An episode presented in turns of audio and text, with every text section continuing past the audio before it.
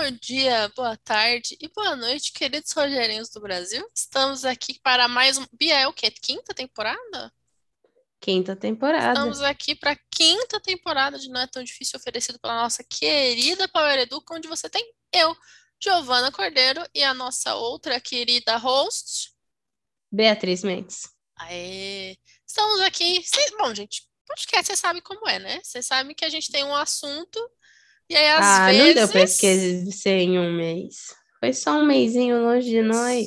Vizinho, longe de nós, vocês não, não, não esqueceram, né? A gente tem um Sim. tema, e aí pode ser que a gente fale só do tema, pode ser que o tema vire outra coisa. Depois que a gente dá play na gravação, tá nas mãos de Jesus, basicamente. E às vezes ele não tá, então às vezes já ele fica nas, volta. nas mãos de sei lá quem que fica, alguns episódios.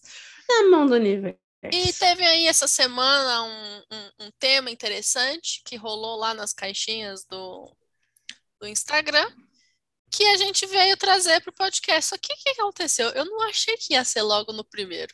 E aí o que eu fiz? Não me não preparei Sim. assim, não escrevi coisas sobre. Então vai ser com o que eu tenho na cabeça. E vamos lá. E esse tema é o tal do homeschooling. Episódio Giovana Freestyle, é isso. Hoje é Giovana Freestyle. Freestyle do homeschooling. Eu aqui com a minha velhinha que eu tô usando aqui para esquentar a minha mão. Aliás, gente, velhinha da minha irmã. Vão com comprem velhinhas da minha irmã.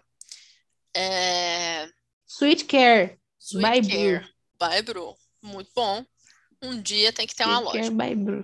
É... Bom, gente, homeschooling é aquele assunto que ou as pessoas não ligam, ou as pessoas têm uma opinião muito forte sobre, e assim parece às vezes que é crime querer falar do assunto. A minha opinião é, eu não ligo por enquanto. Por isso que Giovana que vai adicionar seus dois centavos. Eu ia falar, Bia, o que que você queria começar falando sobre homeschooling? Mas a Bia já falou. Não me importo, não sei. Eu não me importo. Eu me importo com isso. A questão é que eu acho que tem tanta, tanto absurdo sendo falado sobre o tema, e aí eu vou usar as, as minhas grandes palavras, porque no podcast eu não preciso ficar tão politic, poli- politicamente é, pro- protegendo as coisas. Gente, tem muita burrice. As pessoas falam umas burrice, uns argumentos burro, e aquilo vai me cansando, que aí eu falo, não tenho filhos, foda-se. Tipo isso. Desculpa aí, primeiro palavrão do, do podcast. Já começou Eu esqueço que o YouTube revolta-se. Porque, ah, cara, eu tento, sabe? Às vezes eu realmente tento. Eu já estudei sobre o assunto, Giovana sabe, a Giovana já discutiu sobre o assunto. Mas é tanto argumento burro que às vezes me cansa num nível de tipo, ah, não, não, eu tô de boas e. Mas é isso. Então, tá. Gi. Ok. Bom, gente, o homeschooling, para quem não, nunca nem viu o termo, é, é esse ensino em que as pessoas são educadas em casa, ou pelos pais, ou por professores contratados pelos pais, mas é nesse regime de não ir para a escola. No Brasil, o homeschooling ele existe no que a gente chama de gray area, né, a área cinzenta aí do direito. Por quê? Porque ele não é nem legalizado, nem criminalizado. Ele fica ao sabor de quem conhece a família e quer denunciar ou não. E se denunciado, fica aí ao sabor de quem vai julgar se aquilo poderia ou não estar acontecendo. Então, quem, digamos assim, que quem quiser fazer, pode fazer. Existem casos de famílias que fazem e fica tudo bem, e de algumas famílias que fazem e alguém pega no pé deles e, e denuncia, mesmo que assim a, a família esteja fazendo direito, denuncia e aí ah, acabam aceitando a denúncia e a criança tem que começar a ir para a escola. Qual é o problema que eu vejo nessa discussão? Até agora, de quem é contra o homeschooling e fala sobre contra, não quem foi deixar sua opinião contra lá no Instagram, não é isso? Mas quem fica falando contra sobre o assunto, sejam principalmente professores, é, tanto da rede pública como, como particular, são vários não argumentos, do tipo, ah, mas em casa a criança não vai aprender nada. Quem disse? Por quê? Você tá, tá baseado isso em quê? É, ou, ah, mas em casa, enfim, o que, que eu vejo hoje que as pessoas estão pensando como homeschooling foi essa situação meio que forçada que o Covid acabou é, empurrando as famílias para botar as crianças dentro de casa e muitas famílias não, muitas, muitas e muitas e muitas famílias não sabiam o que fazer com as crianças. Gente, a, essa experiência atípica de lockdown, ela não é a experiência comum de homeschooling. Então, não dá para levar isso por, por base. E o, eu queria começar falando o que o homeschooling não é. Então, não é deixar a criança sem aprender, não é, sei lá, inventar, inventar coisas, não é dar três vídeos por dia para a criança assistir, ok, foi homeschooling de hoje, uf, já cumpri meu papel. É, não é deixar a criança trancada dentro de casa, não é um monte de coisa. Então, quando a gente for discutir esse assunto, tem que tomar um pouco de cuidado, né? De eu estou exagerando um ponto, será que esse argumento que eu escutei um argumento mesmo é uma falácia? E eu, eu escrevi rapidinho alguns pontos aqui em que a gente podia tocar, mas primeiro, é, eu como pessoa que, enfim, eu fiz licenciatura, né? Eu fiz, eu tenho diploma de licenciatura de lá do Instituto Federal, quando eu fiz letras. Então, eu tenho essa. Ah, toda essa passagem aí pela educação. Já dei aula para criança da prefeitura, já dei aula para criança do estado, já dei aula. É, esse eu não dei aula, eu assisti aula, mas tive no convívio ali do EJA, né, da Educação de Jovens e Adultos. Eu fiz faculdade, então já estive em muitos desses é, ambientes. E eu, como pessoa que estudou dentro do sistema, dentro daquilo que ensinam para a gente na licenciatura, até pouquíssimo tempo atrás, eu era radicalmente contra homeschooling. Porque o que, que passava na minha cabeça? Tipo, ok, a gente tem que parar, sentar, ficar anos na faculdade para poder dar aula. O que que me garante que esse pai vai saber dar aula? de onde que as pessoas tiraram da cabeça que, é, que, que, elas conseguem dar aula para os próprios filhos. Então era, eu era radicalmente contra, porque eu ficava nessa de, ah, putz, que, que ideia merda. Até que um dia eu parei para pensar se eu achava a ideia ruim porque ela realmente era ruim, ou se é porque eu nunca tinha parado para ler sobre o assunto. E como vocês, quem acompanha já viu isso várias vezes, né? Tem vários assuntos que eu falo, olha, acho que eu preciso ver umas visões contrárias à minha. Porque de tempos em tempos, gente, é interessante você se colocar nessa situação de ver as visões contrárias à sua, porque se você nunca vê as visões contrárias e você continua tendo seu ponto de vista, você não sabe se aquele é o seu ponto de vista mesmo, ou se você só entrou nesse looping de, é, no, do viés de confirmação, que a gente já falou aquilo, aqui, né? De ir atrás das informações que você já concorda.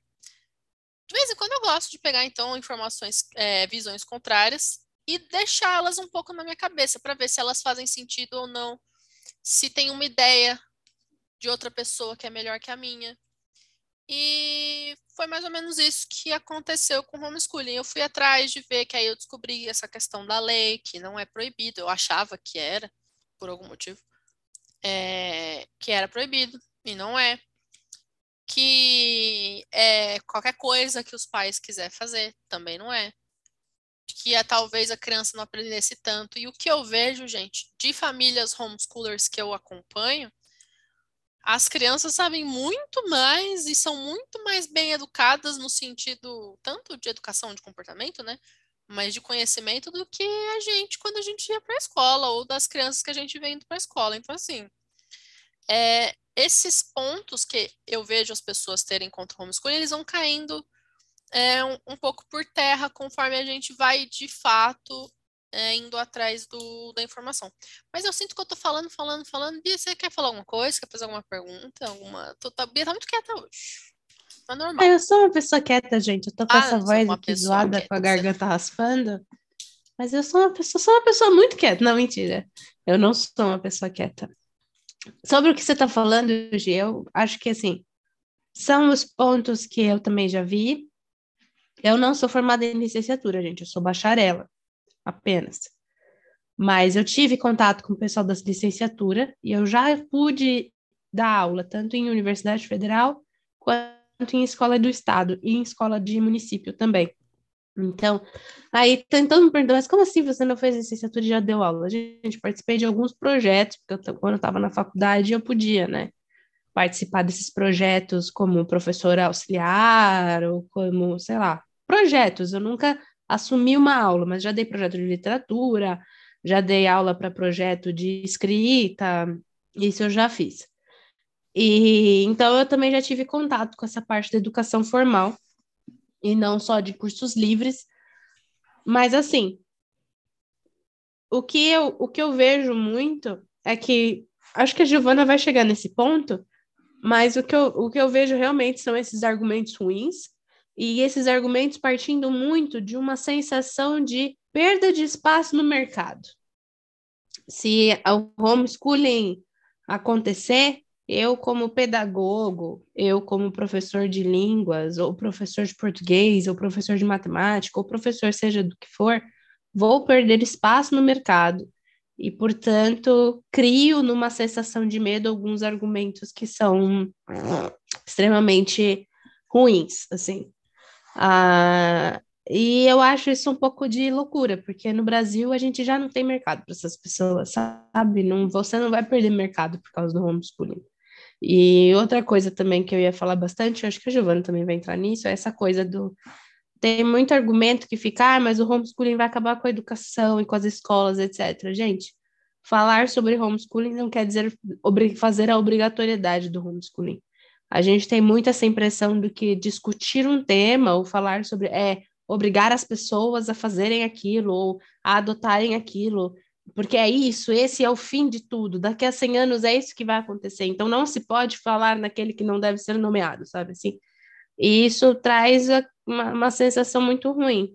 E só para deixar assim, tipo, claro o que eu quis dizer no começo e tal. Eu sei que a Gi vai falar bem mais sobre isso daqui a pouco, mas assim, o único argumento que eu acho que é um bom argumento, mas ele não está sendo feito corretamente, é o argumento de que as crianças aqui no Brasil é, o maior, maior, maior taxa né, dos casos de abusos sexuais de crianças e adolescentes é dentro de casa. Isso é um fato, gente. E aí tem muita gente falando que, ah, não, aí essas pessoas vão usar o homeschooling como desculpa para manter essas crianças dentro de casa e abusar ainda mais delas, porque só a escola salva, porque a criança vai para a escola e na escola ela consegue denunciar esse familiar, e aí a escola consegue fazer. Sim, gente, esse é um argumento muito bom, mas da forma como está sendo feita, Parece que de repente vai começar o homeschooling e todas as crianças serão abusadas. Gente, abusador de criança vai abusar a criança, ela estando na escola ou não. Eu entendo que a escola é um ambiente de você uh, denunciar isso. Só que, assim, ao invés da gente discutir por que, que só a escola faz esse papel, as pessoas preferem atacar o homeschooling, ou seja, é um ataque de espantalho, sabe? É a falácia do espantalho, a Giovana vai falar um pouco sobre isso. É um problema, mas esse argumento é muito a falácia do espantalho, gente. Vocês estão atacando a coisa errada, entendeu?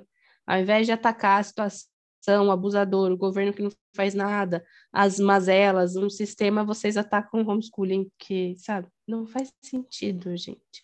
Homeschooling não é assim. Agora o homeschooling foi legalizado, então eu deixo meu filho dentro de casa preso e ninguém vai vir aqui fiscalizar. Uhul! Tá tudo certo. Correntar no pé da cama é, e é não isso. Não é isso que acontece, tá? É, ah, é ridículo esse ponto de vista. Anyway, é isso que eu acho. Vou deixar. Mas eu acho que esse é um argumento possível para ser contra o homeschooling, mas deve ser feito direito. Sendo feito superficialmente do jeito que tá, é falácia do espantalho, tá errado. Pode continuar, Gi, é isso. Meu, esses são meus dois desse ponto mesmo, é aí que acontece um jeito de argumentação que me irrita um pouco. Porque que isso é um fato, é um fato. Existe a pedófilo na escola também, gente. Claro que não é tão, o nível de abuso não é tão grande quanto é em casa, mas se for falar de, ai, existe abuso, tem na escola também.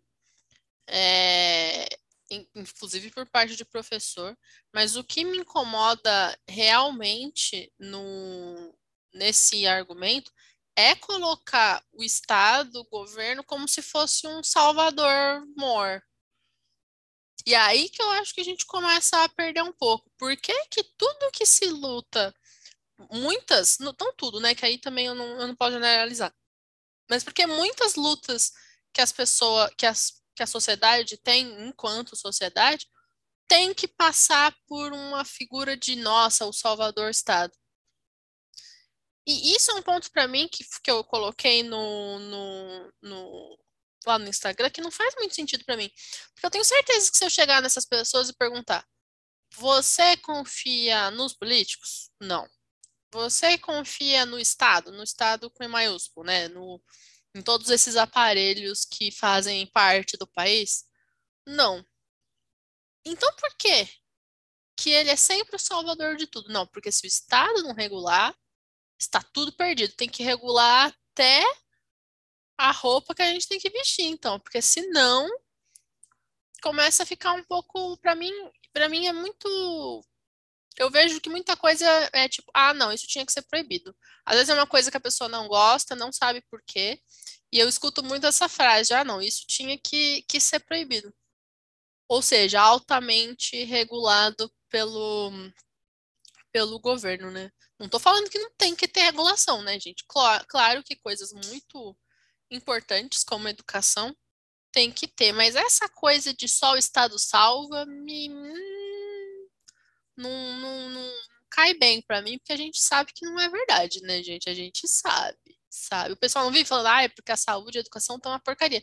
Então, se você vive falando que a saúde e a educação tá uma, é uma porcaria, então por que que de repente vai ser um caos maior é, é, não, não, é, um, um, argumento vai de encontro ao outro e eu fico, gente, vocês têm que decidir. Ou é, uma, ou é muito bom ou é muito ruim. Ou é o Salvador, ou é o, o, o, o ai meu Deus, Gauler, o, o Carrasco. Ou é o Salvador, ou é o Carrasco. Vocês têm que dar uma decidida aí no que, que vocês acham desses, dessas áreas regidas pelo governo. Mas é, eu vejo pessoal, esse, esse argumento ele tem que se levar em consideração, óbvio, porque é muito sério, mas a, a origem do, do problema, gente, tenho certeza absoluta que não é o homeschooling. E, e a gente tem que parar para se perguntar, então, por que que isso tem que chegar na escola para a escola dar um jeito? Por que, que é a escola que dá um, um, um jeito nessas grandes mazelas familiares? É, muitos, muitos episódios atrás eu falei que o grande problema da educação é a família, e aí cada vez mais eu tenho certeza do que, do que eu falei. Mas, assim, hoje a gente, eu vi uns dados. Então, gente, quando eu falo que eu não me preparei, é porque eu leio as coisas, e se eu não acho que eu vou falar sobre elas, eu não guardo. Então, tudo isso aqui, tudo que eu vou falar, aliás, tudo que a gente fala sempre, não precisa acreditar vai lá e faz a sua própria pesquisa. Não é nem ver. não precisa, vocês não devem acreditar. Escuta, pegue, tipo, hum, duvido disso. E vá fazer vai a sua pesquisa, hein? Ok? Pensamento Por crítico favor. em primeiro lugar. Você tem que ir lá e ter a sua opinião, pelo amor de Deus. Mas do que eu me lembro assim de cabeça, que hoje no Brasil a gente tem 10 mil famílias homeschooler. Gente, o Brasil ter 10 famílias homeschoolers, é 10 mil famílias homeschoolers, é tipo assim, no oceano tem um pinguinho de xixi. é isso. É muito desproporcional. E quando a gente fala sobre legalizar um homeschooler, não é que ele vai se tornar obrigatório. É só que as famílias que optarem por fazer o homeschooler, elas não vão ter essa insegurança jurídica de aí, de repente, pode ser que me denunciem e, e, e, mesmo sem a pessoa ter razão, eu sofrer alguma sanção e meus filhos terem que ir para a escola, enfim, ter que lidar toda com essa questão judicial. É só para não ferrar quem já faz e até fazer uma regulação melhor. Eu acho que seria um, um ponto de discussão que talvez gerasse um, alguma algum movimento positivo para a educação no geral. Mas mesmo assim, é tão pequena a quantidade de homeschoolers. Ah, mas quando legalizar, vai todo mundo fazer. Gente, não vai. Não vai. Eu tenho certeza, eu tenho certeza. Fala, Giovana, você apostaria um braço, eu apostaria os dois. se legalizar daqui 100 anos, ainda a maior parte das crianças vão estar indo para a escola, porque gente, na para existir hoje um bom homeschool, o que que eu vejo nas famílias que fazem? Existe um acordo familiar que você vai você vai então criar a estrutura para a família poder fazer isso. O que isso quer dizer? Em algumas famílias isso quer dizer que a mãe ou o pai vai ser o responsável financeiramente pela casa, vai trabalhar para ganhar dinheiro, e o que não está trabalhando fora de casa vai ficar com essa carga maior do homeschooling. Então, é uma organização familiar diferente. É, ou que, sei lá, cada um vai trabalhar mais de manhã e um vai trabalhar mais de tarde. No período que não tiver é, trabalhando, vai ficar pensando nisso do homeschooling, fazendo com as crianças. Então, exige um nível grande de organização familiar. E, gente, o que a gente faz na nossa vida? A gente avalia em todos os aspectos. A gente avalia o que a gente consegue fazer e o que a gente não consegue, a gente repassa para que outras pessoas resolvam para a gente. Assim que a gente contrata serviços. Eu tenho certeza que, poxa, olha como não é a nossa sociedade hoje, tudo, tudo toda hora fica mais caro, etc e tal. Muitas famílias, com certeza, optariam ainda por, bom, vou mandar meu filho para a escola, porque não tem como eu, ou o pai, ou os dois, ficar responsável pelo homeschooling. Não dá. Então, qual é a solução? Mandar a criança para a escola. Eu não estou falando que a escola é ruim, mas o homeschooling em si também não é. é. O que eu acho claro, legal, que teria que ser muito bem pensado e muito bem discutido, e teria que se ver como que vai fazer isso, é que tipo, então, de regulamentação entraria? O que existe hoje? Quando a, o jovem, a criança, enfim, fica na, na, na, na conta do homeschooling, o que, que acontece para essa criança, esse jovem, né, que depois já cresceu, virou jovem, que a gente, por exemplo, não é mais jovem, porque a gente não tem mais, a gente tem quase 30 anos, quer dizer, a Bia já tem, eu tenho quase. É... Na minha cara, sabe? In front Acredite of my você que vou fazer 31. In front of my salad. 31. Com muito orgulho. Yeah, está fazendo 31. E enfim, o jovem, que eu parei para falar que a gente não era mais jovem. O que, que acontece? Quando termina, então, a carga do ensino fundamental e do ensino médio, existe uma prova que é o ENSEJA. O que, que é o ENSEJA? É para comprovar que você tem estudo. Por exemplo, quem não conseguiu estudar e aí ficou adulto e aí fez o EJA. Depois você faz o ENSEJA para provar que você tem o conhecimento que uma pessoa tem que ter até o ensino médio para você poder ter o certificado do ensino médio. É a mesma coisa com a, o jovem que passou pelo homeschooling. Você terminou tudo, presta o ensejo, tem o seu diploma, digamos assim, né, seu comprovante de ensino médio, e aí você pode ingressar na faculdade. Então é assim que está hoje. Na minha cabeça, de quem entende muito pouco do assunto, eu só penso nas coisas de educação. Não quer dizer que eu entenda grandes coisas de criança e de educação infantil de jovens, por exemplo. Mas eu acho que ia ser bem interessante se tivesse uma um tipo de checagem, digamos assim, periódico. Não todo ano, porque todo ano atrapalharia o, o desenvolvimento das crianças que se desenvolvem mais devagar mesmo, que acontece. Algumas crianças aprendem mesmo mais devagar do que as outras mais uma checagem assim de dois em dois, três em três anos para ver como é que tá. Tipo, ah, a criança come, tem que começar, não, sei lá, aí, aí os pais vão definindo, mas com seis anos a gente tem que ver que a criança está sabendo escrever. Aí depois, com nove, a criança está sabendo escrever tal coisa, enfim, a criança tem essas habilidades. E depois com 12, e depois com 15, e aí depois faz a prova. Eu acho que ia ser interessante ter algum desse tipo de regulamentação. Eu não sei como aconteceria essa checagem, não, é coisa que eu estou falando na minha cabeça. Mas ia ser legal ter essa checagem mais frequente, me parece uma boa ideia.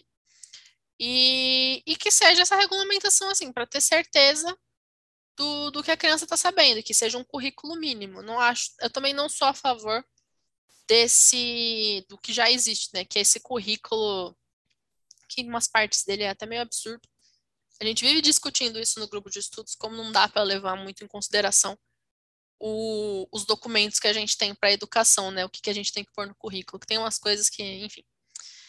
É, e que não seja, esse currículo não seja altamente ditado por uma repartição do governo que, enfim, não se preocupa tanto assim com, com a educação. Eu acho que isso ia ser bem bom. E aí entram as perguntas, né? Porque a gente já está bastante tempo falando desse assunto. Giovana, mas não tenho como fazer homeschooling. Beleza, você manda seu filho para a escola, gente. Pesquisa uma escola. Você consegue colocar numa. Ah, não, essa escola aqui eu acho que ela é um modelo de educação. Ah, mas é particular. Você pode colocar lá.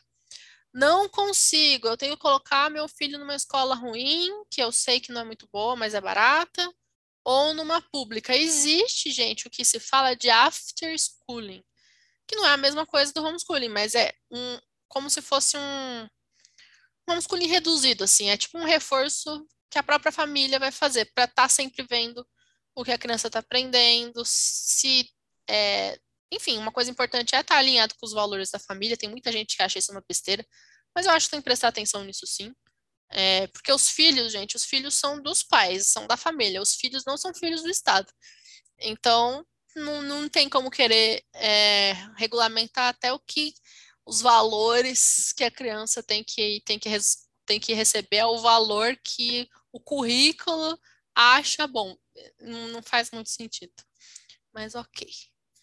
E então, o after schooling eu tô me perdendo, né? Tem pouca interação, eu vou me eu vou me perdendo.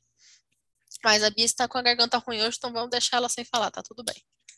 É... Eu interajo com você, me desculpe. Não, tudo eu bem, vou te vou fazer uma perguntinha, então. Eu vou te fazer uma perguntinha, porque eu fico com dó, gente. Eu também não gosto de falar sozinha. Mentira, eu falo sozinha, a Giovana sabe. É... Gi, questões de homeschooling. As pessoas não precisamos falar quem, mas você já teve uma pequena, uma pequena, um pequeno envolvimento aí com homeschooling, etc. É, o que, que você achou? Como é que foi essa experiência pessoal? Eu sei que muitas vezes, quando a gente está discutindo social, não dá para entrar muito no individual, mas sempre tem aquela pessoa que vai falar: ah, é porque não é com você, é porque você nunca teve essa experiência, é porque você blá blá blá blá blá blá blá blá. E, gente, a gente já teve a experiência do homeschooling. Então, é isso que eu estou perguntando. Como é que foi isso para você? Deu certo? Não deu? O que, que você viu de vantagem, de desvantagem? Como é que foi isso? Bom, eu não vou entrar muito no caso do porquê que aconteceu, enfim, porque tem Sim, umas coisas... não, exato. Mas o meu irmão mais novo, uma boa parte da, do início da educação dele, hoje ele está na escola. Mas ele entrou na escola, foi para o sistema da educação mesmo, né? Uns dois ou três anos depois do que deveria, que deve, normalmente é com quatro que se começa, né? Ele começou depois. E antes disso, a gente já tinha preocupação que ele, né, soubesse alguma coisa, óbvio. Porque teve um período que ele não ia para a escola porque não podia, ele não podia ir.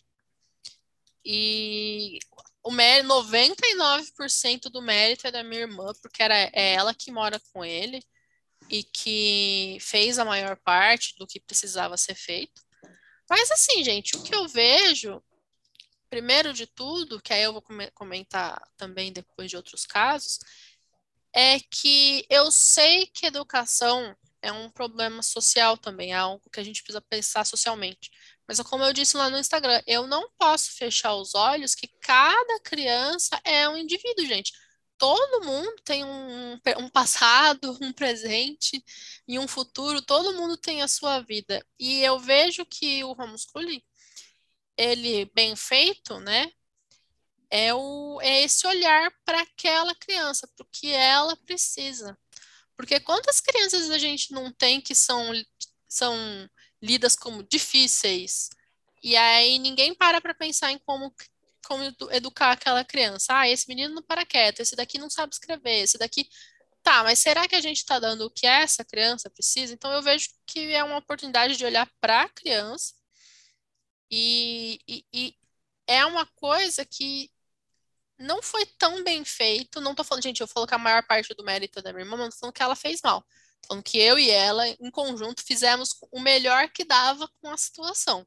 Mas não foi o homeschooling ideal, é, por falta de, de, de não conseguir mesmo, de não ter tempo do jeito que precisava. Mas o homeschooling é essa chance de que a educação não é assim, ah, e tem a criança em casa e tem a criança na escola. Não. Como a educação faz parte do dia a dia, eu vou comentar de uns exemplos positivos. E dá certo, gente. O meu, que não foi tão bem feito, por impossibilidades da vida, que eu disse, deu certo.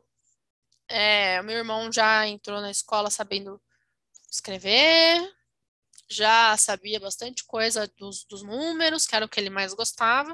E esse é o foco, né? Que, na minha opinião, até os, sei lá, uns 11, 12, 13 anos de idade, é isso que todo mundo devia ter. Matemática e português, ela tá com pau para ter uma chance, ter uma chance não, de ter isso que é importante, que é a compreensão do texto. Então era o que a gente fazia, português, matemática, e deu certo, gente. Eu vejo que se feito desse jeito, com o melhor que a gente podia, deu certo. Não, então, não tem problema em achar material hoje em dia, porque tem muita gente boa produzindo conteúdo na internet. E os materiais de alfabetização e de matemática vieram de bons professores que produzem conteúdo na internet. Zero problemas. E, gente, esses materiais, as pessoas também se pode usar para o tal do after school, né? Vou fazer aqui algo a mais da minha família depois que a criança voltou da, da escola. E o que eu falei de que eu já aceitaria uns exemplos positivos é que a, tem um arroba no Instagram que é Diário Desescolar, que é uma família que eles têm cinco filhos, eu acho, e todos, todos do homeschooling. O que eu vejo, gente, é que eles não fazem só português e matemática, claro, né? Que nem todo mundo concorda com a Giovana e não precisa. Mas que eles veem bastante o que está surgindo de curiosidade. Tipo, ah, as crianças ficaram curiosas com os tipos diferentes de nuvem. Isso é um caso. Eu, eu vi os stories das pessoas, eu não estou inventando. Aí, beleza, por que, que a gente não usa, então, a curiosidade sobre os tipos de nuvem e a gente não vai, não vai estudar, então, como que forma a nuvem, que tipo de nuvem que tem.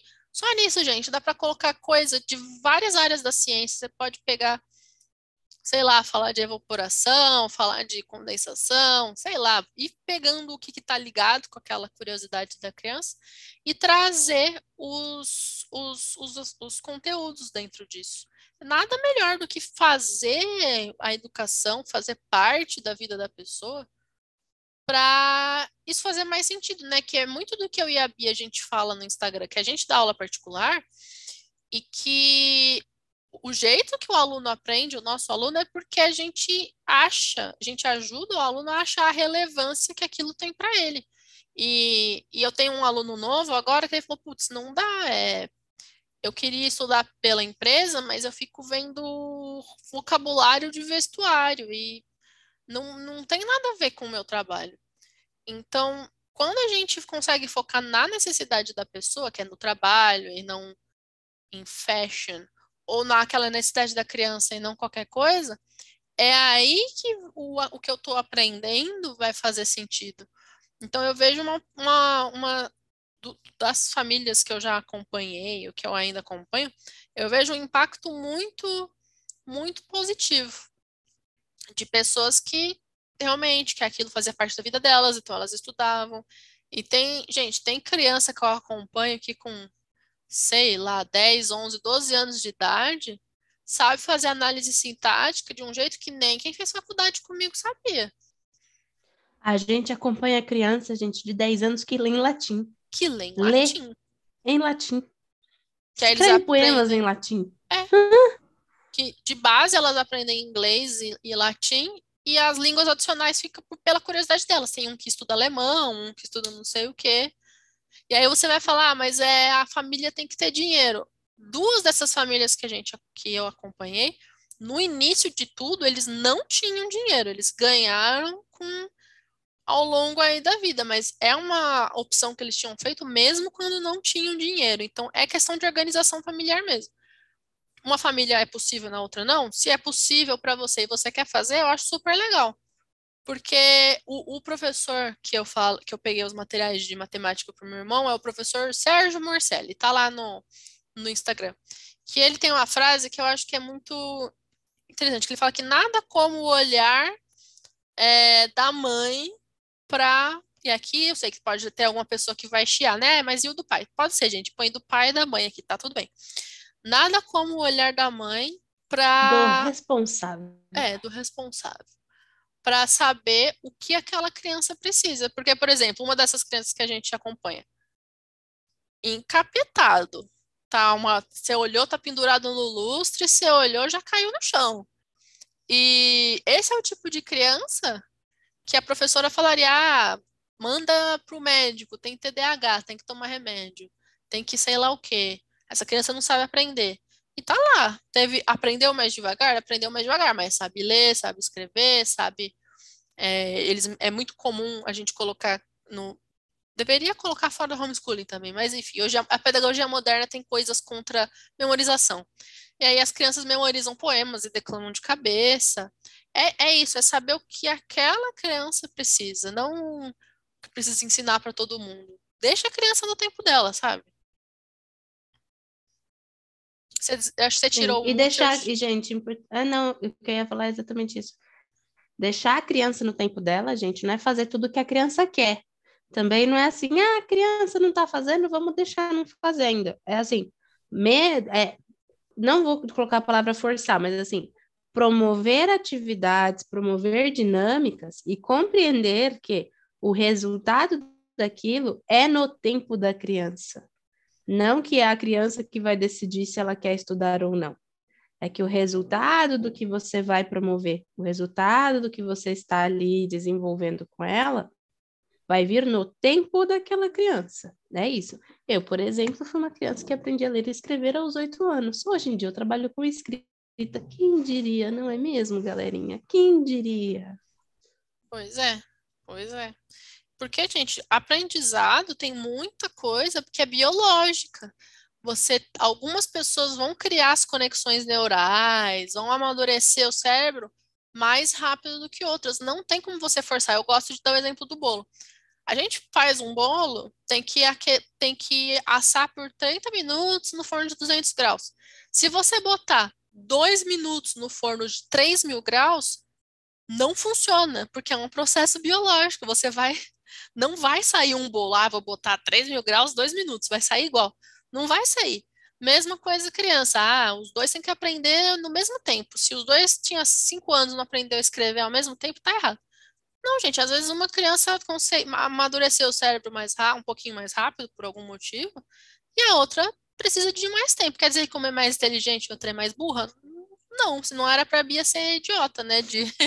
Porque aprendeu a escrever com oito, ah, retardada, né? Não. Pelo amor de Deus. Ai, não ai. pode usar essa palavra, Giovana. É, processo. É isso que eu tenho para falar. Não processa, não, gente. Não me processa. Nada de não tenho pro... Mas assim, deixa a pessoa tentar, né? É... E, é, e, e essa questão que é importante que você falou, né? Não é deixar a criança fazer o que ela quiser, não é isso. Mas é respeitar o tempo da natureza, gente. Não tem como. Não tem como você falar, ah, vou ameaçar essa criança, certeza. Vou botar ela sentada para fazer tabuada 100 vezes por dia e ela vai aprender. Às vezes ela vai ficar com raiva de você, esse vai ser o resultado. Às vezes não é aprender que ela Igual vai. você fazer que nem minha mãe. Aprendi a escrever, minha mãe fez o quê? Taca ali Beatriz numa aula de caligrafia, quatro anos estudando caligrafia. Quatro. Mas hoje tem a letra um, bonitinha. Dois, três, quatro. É bonitinha, né? Mas para quem fez aula de caligrafia tinha que ser melhor. Mas ela é ok, vai. Minha letra é ok. Não vou, não vou fazer pouco caso da minha letra. Ela é okzinha, ela é bonitinha. Sim. Bonitinha. E aí questões, né, que aparecem, que aí a gente já ir encaminhando aí pro final, né? Ah, Giovana, mas e a socialização? Gente, de todas as famílias que eu já olhei, não tinha nenhuma com problema de socialização. E outra, você acha mesmo que, que o modelo escolar é o modelo de socialização perfeita? O pessoal, ah, mas é que tem o bullying, a gente tem que tomar cuidado com o bullying. E é, é essa situação que você acha que é a socialização boa? Ah, mas tem criança que se mata quando tem caso de suicídio na escola por causa de bullying. E esse é o modelo de socialização perfeito. Juro por Deus que é isso que você quer me defender para mim. Não é, gente, lembra, homeschooling não é enfiar a criança em casa e não deixar ela sair nunca. Não é isso. Aliás, uma das coisas que é falado dentro do, do pessoal que é homeschooler é que a, as famílias que se dispõem a fazer homeschooling, uma das coisas que precisa estar em pauta é como socializar essas crianças. Então, criar ambientes de socialização, nem que seja assim, tipo, tem muitas famílias que vão ser cristãs, então, assim, o momento de socialização é a igreja, ou muitas vezes, assim, é mora em prédio, então tem aquelas famílias, aqueles amiguinhos, então vai ter o horário que vai brincar com os amiguinhos, entendeu? Ou seja, não é também flexibilizar o horário de uma maneira que meia-noite se a criança está estudando, gente. Não é isso, que eu já escutei isso. Pais que vão fazer os filhos trabalharem o dia inteiro e vão dar aula de madrugada só para conseguir passar numas provinhas. Eu fiquei, gente, é sério isso? É real, é real. O nível de psicopatia deste adulto tem que ser muito elevado para fazer um negócio desses. E aí, se esse nível de psicopatia é tão elevado, não é o homeschooling que vai. Não é nem a escola, nem o homeschooling o, o que vai salvar. exatamente. É isso. É, é, é, esse é o problema. A gente tem que tomar cuidado para não fazer argumento emocionado e nem argumento assim, saltos lógicos ou falácias ou coisas do gênero. Porque o interessante numa discussão é uma discussão é para se aproximar mais da verdade, não é para uma pessoa ganhar e outra perder. E o interessante é, a gente tem sim que continuar vendo os lados ruins e bons da escola e os lados ruins e bons do homeschooling, porque é assim que a gente continua avançando a questão. Não é para falar que o homeschooling é perfeito e deveria ser a opção para todos. Não. Agora, vai, socialização. Gente, quando a gente vê as fotos das famílias quando se encontram, essas crianças com certeza são mais bem socializadas que da escola, porque é uma caralhada de criança na foto. Você fala, essa criança foi mais socializada do que eu, das, da, dos que eu acompanho. Nunca vi uma criança mal socializada até hoje, nessa questão do homeschooling. É, o pessoal fala, ah, mas para algumas famílias a, a escola é a única refeição que a criança vai fazer na, na, no dia. Concorda que para essas famílias a escola vai continuar sendo a opção? Se essas famílias não têm dinheiro suficiente para se sustentar, eles não vão optar pelo homeschooling, porque eles não têm como deixar um pai sem e trabalhar. Outra? Concorda que a discussão não deveria ser homeschooling versus escola nessa situação? Nessa situação, a discussão deveria ser por que, que a escola é o único lugar onde a criança vai ter Exatamente. um espaço para ter a única refeição? O problema não é homeschooling, gente. O problema está antes disso. O problema até como que a escola adquiriu um espaço tão central na alimentação de uma criança, gente. Como? Como, sabe, assim? E por que que a gente normaliza isso? E por que que a gente usa isso como argumentação para que não ocorra outra coisa? Cara, não faz sentido nenhum para mim essa argumentação. O problema é outro, o problema é tão anterior o problema é anterior, gente. O problema não é o homeschooling, sabe assim? Não é. Que a menor parte do argumento acaba sendo a questão da educação mesmo, que é ficar, ah, mas a socialização. Ah, mas a comida. Gente, concordo que são outros assuntos? São outros assuntos. Não é da educação em si. E o da educação em si, que eu deixei para falar um pouco depois, que eu já falei essa questão de, né, de nada como os pais saberem o que aquelas crianças precisam. Porque o, o, que eu vejo, gente, são pais que estudam muito e que vão atrás, eles têm que ir atrás de material.